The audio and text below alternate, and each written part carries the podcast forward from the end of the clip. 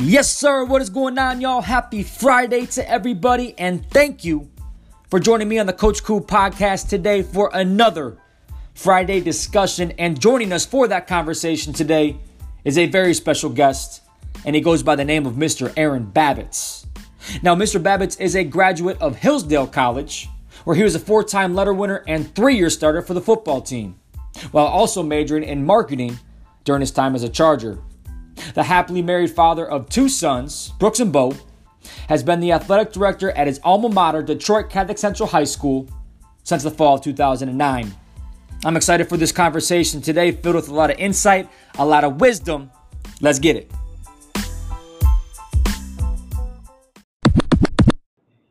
All right, so it is time to get this thing going. And joining us today, um, a dude that's had a lot of influence on me for quite some time now. I owe him a lot and uh, very lucky to have him on today. So let's welcome uh, Mr. Aaron Babicz to the show. Coach, thanks for joining me, man. Appreciate you, and uh, really excited to get this thing going.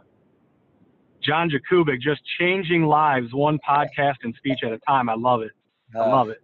I'm trying, man. Just trying to follow your lead and uh, you know, continue on the legacy here. But uh, no, but really, I, I appreciate you.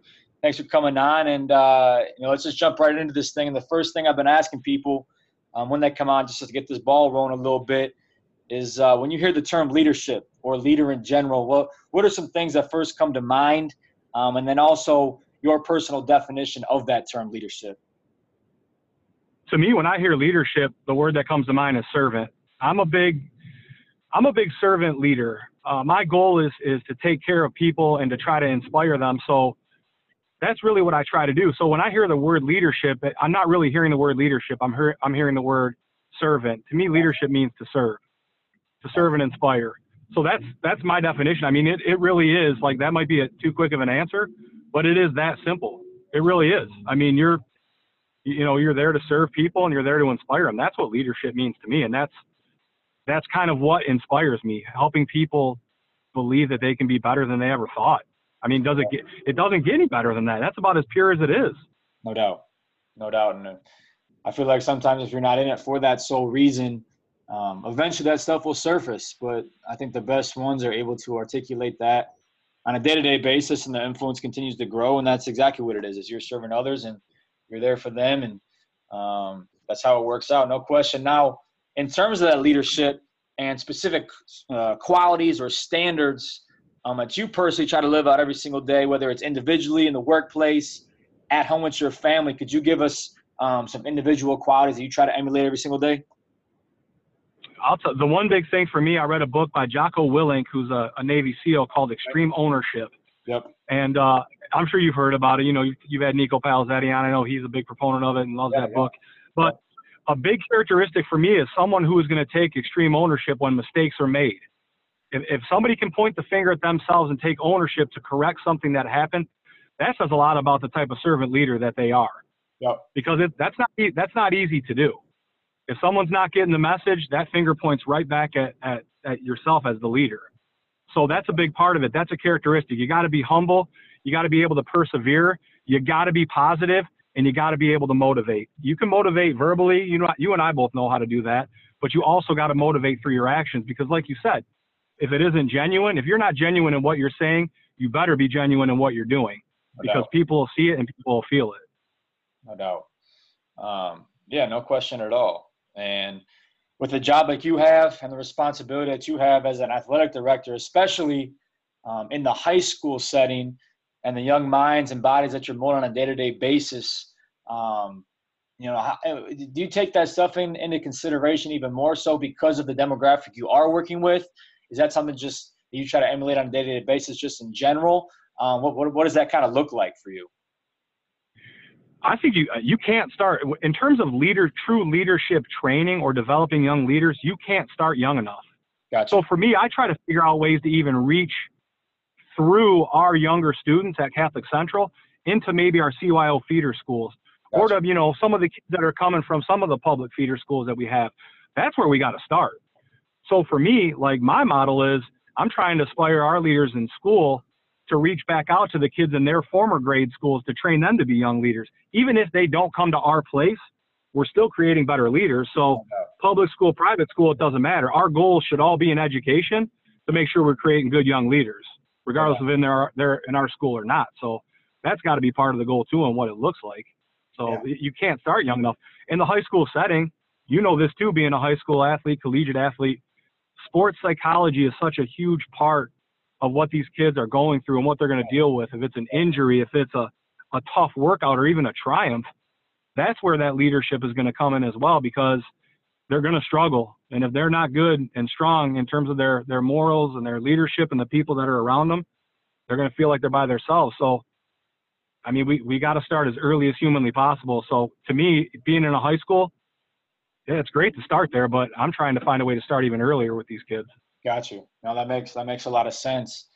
And uh, I know you kind of touch on some of those things, but of a man that has so many talents as yourself, um, I know many different career paths could have been had by you, and you did do a few other things before becoming an athletic director. But um, what do you think was was there kind of an aha moment? Is it something you always wanted to do? What what kind of gravitated you towards wanting to become an athletic director, and again at that high school level? Man, that's a that's a great question. I mean, uh, honestly, a, a love for motivating Got it. I think is the biggest thing. Um, I had a lot of great mentors in my life, and I still do uh, through the athletic world, through my professional life, and just trying to find a way to impact kids at that ground level. I, I got back into coaching after college football and realized how special uh, that was yep. and wanted to do it on an everyday basis in a, in a school setting. And by the grace of God, I was able to go back to my alma mater and be the admissions director and now the athletic director. So it just, you know, I think everything happens for a reason. I'm, I'm extremely blessed and I think uh, God called me to do it. And that's the only explanation I can give you. Yep. No question.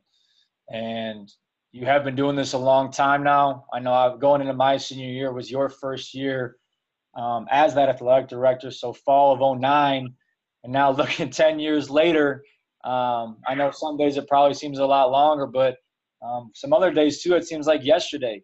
And I remember finding out you were going to be that guy, and it's just been an awesome journey for you thus far.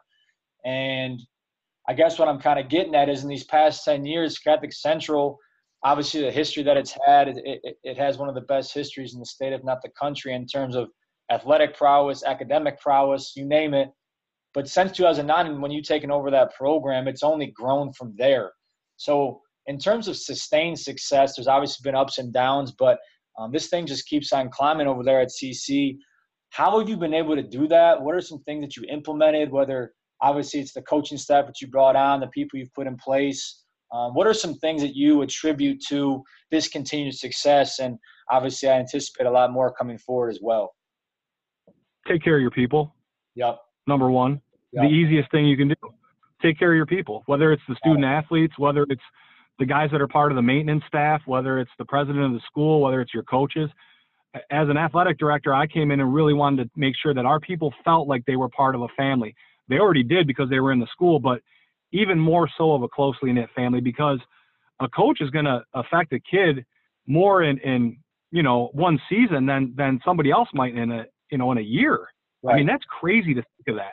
So right for me, I just I didn't need to reinvent the wheel. I just wanted to come in and make these kids believe in themselves. Make the bowling team think they were just as big as the football team, yep. or the wrestling team had to feel like you know they were one of the top programs in the. Every program out of all 14 of ours should feel like that. If you make the kids feel that, then they're going to perform for you. Gotcha. You know what I'm saying? Absolutely. So, no question. That's uh, that's the easiest. Yeah. No. Absolutely. And they have certainly done that, and um, obviously, it's not just football and hockey and, and all those sports. It's got to be all of them.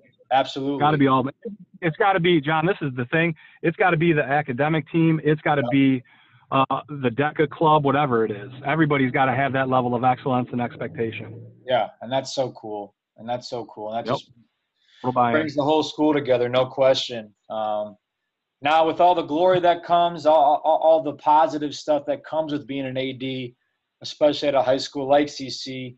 Um, you know, what, what, what are some of the highlights? Again, you've kind of touched on that, but also, what are some of the challenges that you find on a day-to-day basis? Because it's not all all roses all the time. There is going to be downs, and no. um, what do some of those look like, and how how do you work through those things every single day? I'll tell you, the highlights are seeing a kid that got cut from a team work his rear end off and make that team the next year.